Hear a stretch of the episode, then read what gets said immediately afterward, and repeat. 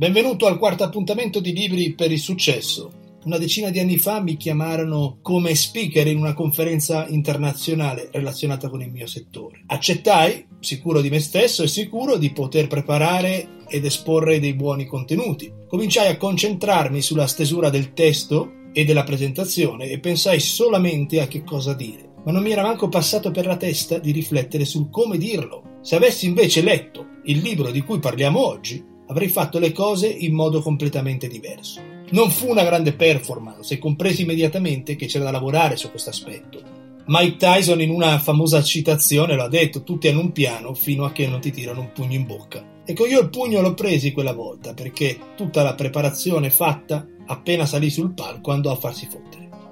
Da lì mi resi conto che ovviamente conoscere un argomento non è sufficiente. Per esporlo e lasciare alle persone che ti ascoltano qualcosa, devi imparare come farlo. Ci sono svariati libri, svariate tecniche. Oggi ne vediamo uno, quello di Chris Anderson, che sta a capo del movimento TED. Ne avrete sentito parlare, sicuramente ne avete visto qualcuno. In 20 minuti devi esprimere un'idea a un pubblico. Il libro si intitola TED Talk. L'autore negli anni ha potuto raccogliere molte informazioni perché ha visto tantissime conferenze questo gli ha permesso di tirar fuori un modello pratico, funzionale, di quelli che sono gli aspetti più rilevanti se ti trovi a dover parlare una platea. Però il libro è utile a chiunque, non solo a gente che riempie palazzetti. Basta pensare a una riunione di lavoro con 7-8 persone che ti ascoltano, un compleanno, un matrimonio, una riunione familiare. Se ti viene chiesto di parlare, di fare un discorso in pubblico, questo libro fa il caso tuo che nella vita prima o poi ci capita di dover alzarci e parlare. L'obiettivo principale quando parli a un pubblico è lasciare qualcosa alle persone che ti ascoltano. Abbiamo il potere di inviare alla mente di una persona un'idea e poter far sì che tale persona veda il mondo in maniera leggermente diversa da come lo vedeva prima di ascoltarti.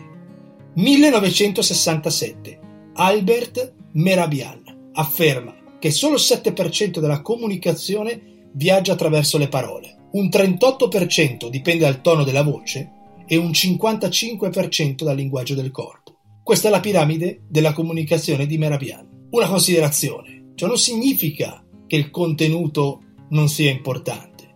Se dici cazzate, ma con un buon tono di voce e un linguaggio del corpo impeccabile, sempre cazzate stai dicendo. Qui si parla di trasmissione emozionale. Insieme alle parole viaggiano le emozioni, però alle persone rimane molto più impresso come vi muovete, come parlate, piuttosto che cosa avete detto. Considerando questa matrice come veritiera, dobbiamo assolutamente imparare a utilizzare il 93% della comunicazione non verbale. Oggi non entriamo nel dettaglio perché vedremo dei libri specifici al rispetto, però ci concentreremo soprattutto su quelli che sono i passi da seguire per cominciare a costruire il tuo discorso e portarlo davanti a un pubblico. La prima cosa è che devi pensare alla gente che ti ascolta, non a te stesso. Devi cancellare l'ego. Quello che tu pensi che vada bene per te, magari non va bene per loro. Devi in qualche modo togliere il grasso superfluo da ogni discorso e prepararti per andare diretto verso la mente delle persone che ti ascoltano. Il presidente americano Woodrow Wilson quando gli chiesero quanto tempo ci metteva a scrivere un discorso, rispose: Se devo parlare 10 minuti ci metto due settimane. Se posso parlare 30 minuti ci metto una settimana. Se posso parlare quanto mi pare, non ho bisogno di preparazione. E questa citazione riflette quello che realmente è il processo di preparazione di un discorso. Lo vedo anche a livello personale per preparare un podcast, dato che mi sono autoimposto di non uscire mai da questa finestra dei 15 minuti, è ovvio che la preparazione per inserire in questo tempo limitato i punti più importanti che strapolo da un libro per lasciare alle persone che lo ascoltano, ci vuole un lavoro abbastanza lungo. Potessi parlare a ruota libera sarebbe molto più semplice, però meno efficace. Facciamo un esempio pratico. Devi parlare in pubblico tra due o tre settimane. Che cosa fai? Da dove inizi? Innanzitutto devi farti delle domande prima di iniziare a scrivere il tuo discorso. Per esempio, l'argomento tratta di qualcosa che ti appassiona, perché ovviamente si percepisce se parli di qualcosa che ti piace e che ti interessa, come si percepisce se parli di qualcosa che non ti piace. L'argomento di cui parlerai può dare un valore alle persone che lo ascoltano? Che cosa lasci a loro? Stai dando alle persone qualcosa di nuovo, di tuo, di personale o sono informazioni già in giro che le stai riciclando in qualche modo? E poi domanda molto importante che devi farti è riesci a inserire il tuo discorso in un tempo prestabilito, seguendo uno schema, perché nel 90% dei casi quando ti chiamano a parlare in pubblico hai un tempo prestabilito. Per questo i TED e questo libro è un ottimo esempio di come sviluppare un discorso, perché seguono delle metriche precise e hanno un tempo massimo prestabilito, obbligatorio. Quando stai stendendo il tuo discorso, devi pensare a dei blocchi, la struttura. La struttura è fatta da un'introduzione, quindi un'entrata, un contesto, perché è importante questo argomento, dei concetti chiave, le implicazioni pratiche e poi una conclusione. Questi sono i cinque blocchi con cui strutturare un discorso. Una volta che hai pensato a quali sono questi blocchi, devi pensare alla maniera, il modo con cui tu ti approcci al tuo pubblico. E ci sono cinque modi che il libro descrive per veicolare il messaggio ai tuoi ascoltatori. Vediamoli uno alla volta. Il primo è la connessione. Quindi prima di costruire un'idea nella mente di un'altra persona, hai bisogno del suo permesso devi trovare un modo di superare la diffidenza e i pregiudizi che ostacolano la trasmissione delle idee. Per farlo devi essere il primo ad aprirti e a mostrarti al pubblico e devi connettere con loro. Per esempio, quando entri in scena, guarda la gente negli occhi, guardane 3, 4, 5, sorridi, cerca di entrare in sintonia con le persone. Se sei nervoso, semplicemente dillo. Mostrare vulnerabilità è uno dei modi migliori per connettere con le persone ci rende umani essere vulnerabili, unisce il relatore con il suo pubblico ed è uno dei modi migliori per creare questa sintonia immediata. La gente finisce per fare il tifo per te se tu mostri questa vulnerabilità. Al contrario, se entri altezzoso, arrogante, è molto probabile che la gente comincerà a storcere il naso. Quindi se usi questo sistema per veicolare il tuo messaggio, devi assolutamente interagire e collegarti con il tuo pubblico. Poi c'è la narrazione milioni di anni fa il fuoco crea un impatto cruciale nell'evoluzione umana. Il calore, il tenere lontani i predatori, poter cucinare, però c'è altro, il fuoco diventa il punto d'incontro di tutte le culture primitive che si siedono attorno e quello che fanno è raccontare storie. È nei nostri geni. Tutti amiamo ascoltare una storia. Ricordo da piccolino nelle colonie estive, io sono degli anni Ottanta, era molto comune andare nelle colonie estive c'era uno dei responsabili che la sera veniva nella camerata a portarci un'orzata fresca e cominciava a raccontare storie del terrore. Questo era in grado di tenere a bada 40 ragazzini scatenati solo mettendosi a sedere e cominciando a parlare. E vi assicuro che era pressoché impossibile durante il resto del giorno avere un minimo di controllo sul branco e questo invece ci teneva per le palle tutti con una storia, nel momento giusto, stimolando curiosità, emozioni perché questo è il punto di una storia. Raccontare una storia è il modo migliore di introdurre un concetto. Una storia che possa far sì che il vostro pubblico si immedesimi con il soggetto o l'argomento della storia, che empatizzi con i giusti ingredienti, che possa incuriosire, intrigare, emozionare, né troppo lunga né troppo corta. È uno strumento incredibile, quello della storia, se dovete fare un discorso. Poi c'è la spiegazione l'arte di spiegare cose difficili in modo facile. Nel libro, in questo capitolo, è pieno di esempi perché è molto difficile teorizzarlo. Fa degli esempi uno alla volta e ti spiega come si fa ad arrivare a un concetto difficile. La struttura è quella di dare gli strumenti alle persone uno alla volta che permettono di capire l'argomento principale del tuo discorso, utilizzando metafore, anche un po' di comicità, degli esempi, quindi dare a loro la possibilità di entrare nel tuo mondo, comprendere dove vuoi arrivare, dargli gli strumenti e poi lanciare il messaggio finale. Poi c'è la persuasione. Quando la spiegazione invia un'idea al pubblico, la persuasione è quello che fa è cambiarne una già esistente, smontarla e ricostruirla. Nel libro fa un esempio molto interessante, quello di un quello di uno speaker che parla della violenza nel mondo, come di una persona che guarda sempre i notiziari, legge i giornali, può pensare di vivere in un mondo fatto di attentati, terrorismo, omicidi, violenza, però la realtà è diversa, il mondo non è mai stato meno violento. Questo relatore, che si chiama Steven Pinker, si affida al passato per raccontare com'era il mondo 500 anni fa in merito alla violenza rispetto a oggi, utilizzando quest'ancora nel passato, ovviamente ti fa vedere le cose in modo diverso. Un altro modo di presentare il tuo discorso è attraverso la rivelazione, quindi svelare piano piano un'idea o un prodotto, perché in questo caso è molto probabile che quello che dovete far vedere al pubblico sia qualcosa di visuale o può essere una demo o un'esperienza di un reportage. In questo caso, per esempio, il supporto di slide, di video, di fotografie aggiunge un enorme valore. Questi sono i modi che puoi utilizzare per approcciare un discorso. Ne puoi usare uno, ne puoi usare più di uno.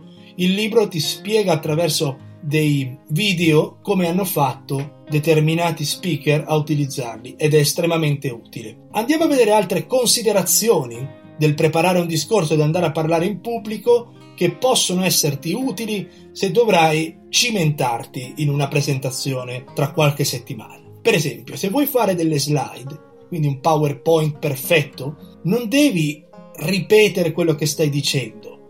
Io sono parte anche di una startup e ci hanno fatto una presentazione ai soci qualche settimana fa dove il relatore non faceva altro che leggere il contenuto della slide che stava condividendo nello schermo.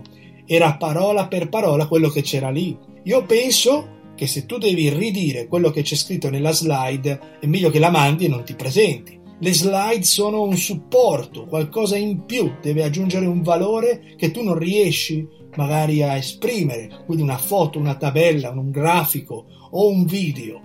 Questo è il ruolo delle slide, quindi non ti consiglio assolutamente di scriverci sopra quello che stai dicendo. Poi una delle cose più importanti è scrivere il tuo discorso. Devi scriverlo, ripeterlo, impararlo. Caro amico mio di Pescara sempre lo diceva, chi parte a razzo finisce a cazzo.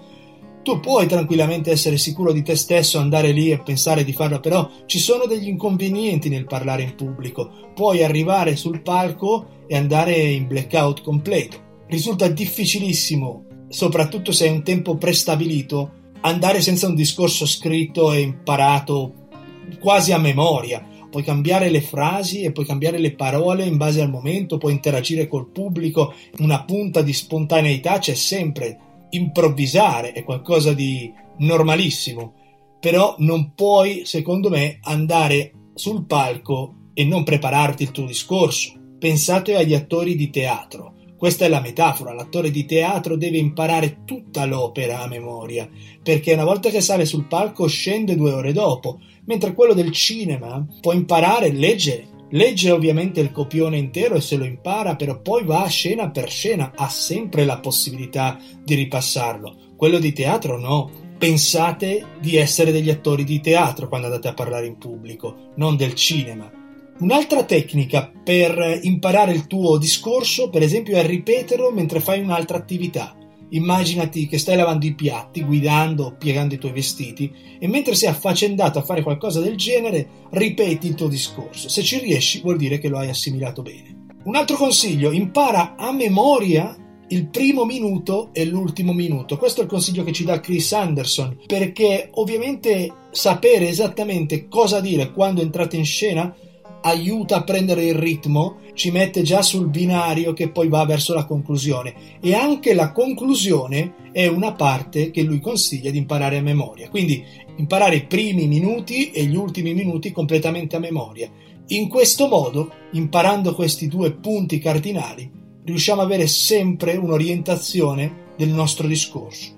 E poi ci sono i nervi, ci sono persone ovviamente che hanno questa dote di poter salire e parlare senza neanche un minimo di stress, e invece altri che vanno nel panico più totale. Fa paura andare su un palco e parlare, soprattutto quando si è da soli. È importantissimo bere acqua.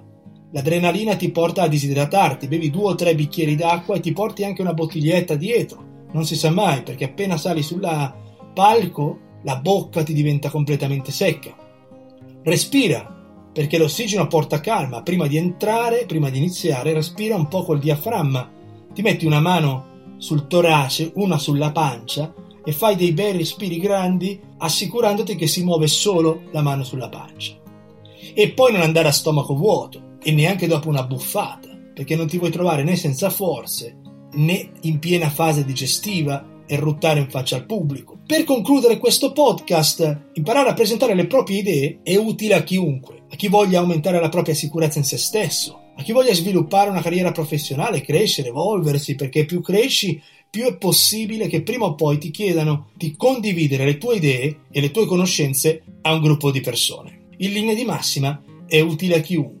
Questo libro va letto in un modo particolare, capitolo dopo capitolo, però io vi consiglierei di fermarvi quando l'autore ve lo dice e andare a vedere il TED che ha appena spiegato, perché vi dà un'infarinatura, vi spiega quello che ha fatto, però poi andarlo a vedere aggiunge tantissima conoscenza, anche visuale, a quello che state leggendo. E lo stesso autore ci mette una playlist con tutti i video che sono citati nel podcast. Ve lo metto nel post del podcast www.libriperilsuccesso.com così potete andarvelo a vedere.